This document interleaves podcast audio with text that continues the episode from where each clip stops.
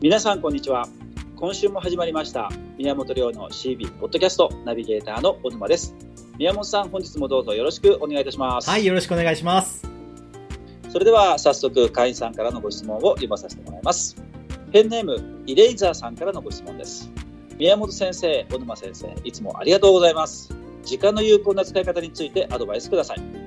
私は時間の使い方が下手でやるべきことのの半分も終わらないうちにいつも時間だけが過ぎていくという悩みがあります時間管理の本を読んでもしっくりしませんぜひ掃除屋にぴったりのアドバイスをお願いしますということなんですけどもはいはい。これ自分も当てはまるんで非常にわかる気がしますね。あ、そうですか。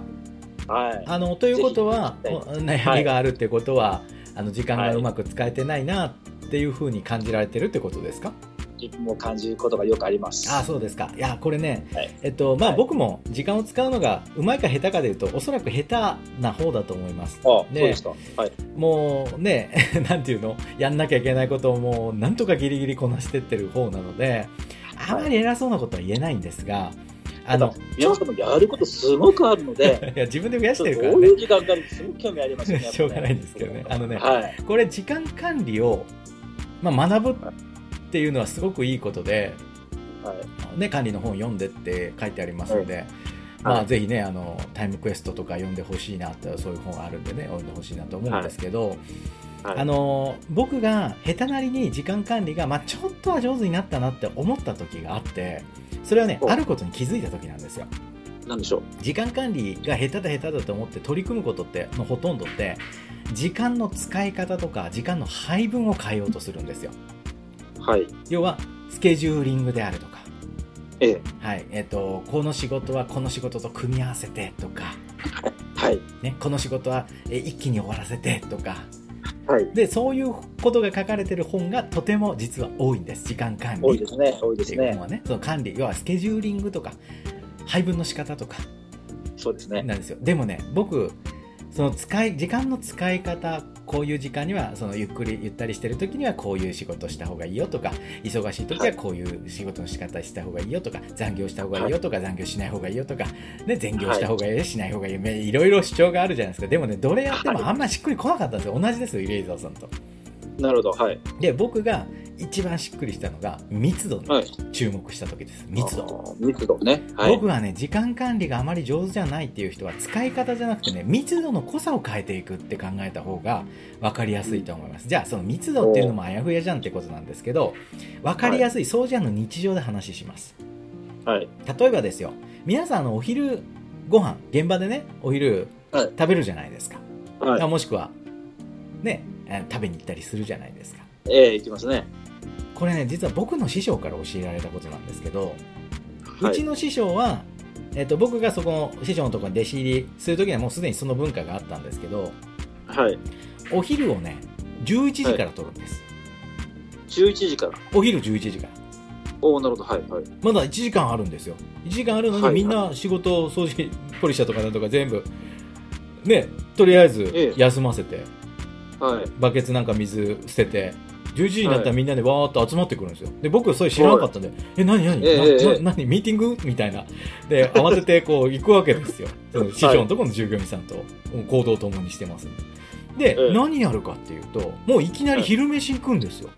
おおお弁当買いに行く人は行くし、もはういお店に行く人は行くし、まあ弁当持ってきてるそこで食べるし、11時から飯食い始めるんですよ。はい。で、最初分かんなかったんです、意味が。はい。なんで、まあ、場合によってはね11時半とかもあったんですけど現場によってはね12時から休み取らないです11時半から取るんです11時から取るんですこれどおんな店が暇な時暇な時を狙ってるってそうういうことですはあなるほどなつるほどまり人と人が動く時間と外すと同じ時間休憩しても密度の濃い休憩が取れるってことですよ取れますね だってみんな12時にわーっとお昼休みに行くん12時に行かなきゃいけない決まりなんてないじゃないですかないないですないですだけどなんか12時になってさあ飯って言って弁当を買いに行くからもう行列で時間がすごいかかっちゃったり、うんなるほどはいお店に入っても行列待ちで30分までかかってバタバタして現場に帰ってきたとかねそうですねそういうの嫌だからもうなんか、はいね奥さんも嫌がってる弁当をわざわざ作ってもらってみたいないろんなとこにこう不具合が出るわけですよ12時には、はい。はでい僕師匠とそうやって、まあ、直接は聞いたことないですけどきっとこういうことなんだろうなと思って今解説してるんですけど、うん結局たった1時間前倒しではい。休憩取るだけで2倍3倍の休憩が取れるんですよは僕これが密度の違いだと思うんですあ。なるほど。だからできる掃除屋はあはいのうちの会員さんたちにも言うたまにね冗談めかして言うんだけどええ。昼休み11時に取ってない掃除はダメだよねみたいな12時になって昼休みとかやってるうちは時間管理うまくやってないよねみたいな、うんまあ、それは冗談ですけどはい。言ってそこから「えなんでですか?」って「いや時間管理ってね密度が重要なんですよ」ってその何をやるとかスケジュール配分がどうとかこの時間帯にこの仕事やるとかそれも大事だけど一番重要なのははいうん他人と動きを外してうん。あの一番そうお昼だったら空いてる時間はい休みだったら平日に休み取って空いてる時間みたいな空いてる日にちみたいな、人と動き外すと密度上がるんだよはあ、そうですか。なるほどってね。いうことだと僕は解釈して時間管理やってるんですよはい。はい。だかはらい。僕は人と仕事起きる時間も違うし仕事する時間帯も違うし、休はい休みを取ってね家族旅行行く時は娘には申し訳ないんですけど学校休ませて平日に行ったりしますか らねもう休めそてれいい一番いい。学校いいなるほとど別にあのお父さんが教えるからって僕中学しか出てないんです けど教えるから大丈夫みたいな学校なんて行かなくていいみたいなねはい。でもうあの春休みは一みんなよりね3日早かったとか、 終わるのが2日遅かったみたいなそういう過程ですけど、まあ、ろくなやつにはならないと思うんですけどだけどこれ外すだけで同じ金払っててもできること全然違うんですよ全然違いますね。でしょ小沼さんもこっちの方でしょ。そっちの方ですけど、子供休ませるまではいかないですね 休ませないとみたいなねいやもう本当ねこれは人と同じことやってると余計労力がかかるし余計時間かかるし何より余計金がかかるんですよそうです。本当にそうですね。だから人が動かない時に動く人が動いてる時はじっと耐えるみたいな、はい。この逆張りがね、まあ、自営業はしやすいしあの自由に時間をねコンコントロールしやすいので特に自分のことはコントロールしやすいはずですのではい。イレイザーさんねここから捉えていくとその時間管理の本には書いてないけどだけど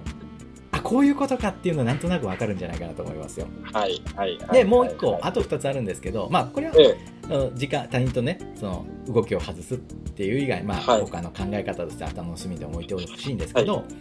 もう一個はねの時間の密度を上げるためには場所の力変えるといいですどういうことなんですか、その力。例え、ば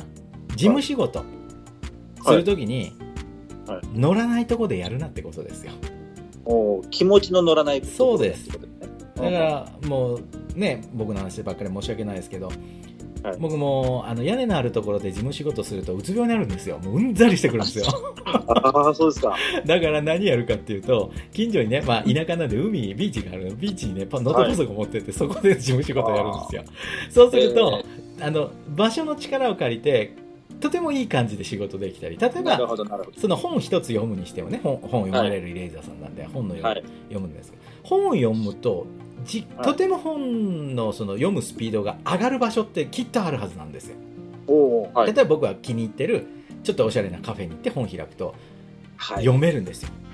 うん家だともう10ページぐらい読んだらもうもう疲れたっつってやめたくなったりするんでなするほけど、なるどほど。はい。はい。これねか気に入ってるカフェで読むと何かって本読んでる自分がいるでしょ、はあいい。つさっきまで本読んでたけどすぐやめたなって思われたくないからバーッと読んでくるん です他人のやつからねでちょっと頑張んなきゃ読めないような本をそこに持ってって読んだりするそうすると場所の力借りて時間を濃縮することができます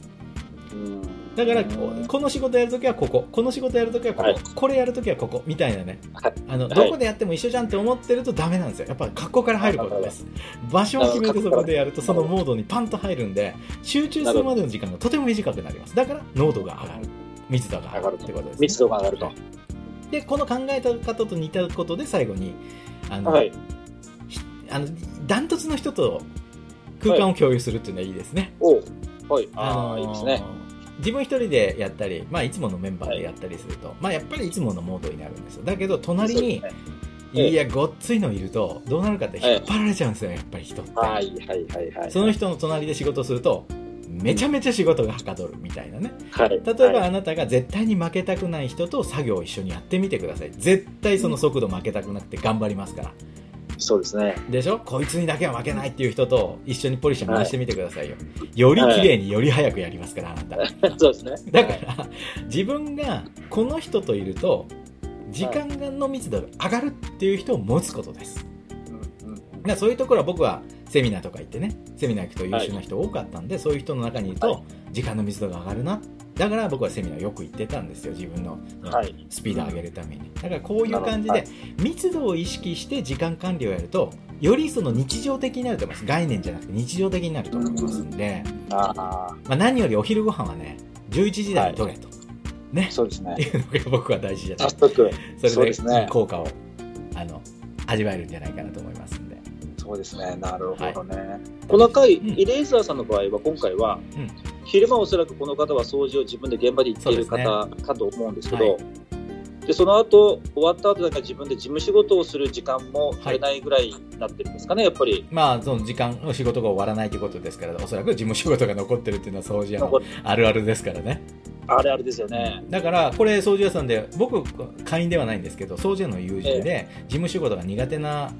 同期同期とかまあ仲間がいまして何やってたかっていうと現場から帰る前にファミレスによって事務仕事やって帰ってましたフすごいわかります、はいそれ。ァミレスでやるとはかどるんだよねっていう人多いんですよ自分もよくあります、それ。あですね家に帰っちゃうとダメだから一う旦汚れた格好で申し訳ないけどファミレスに寄って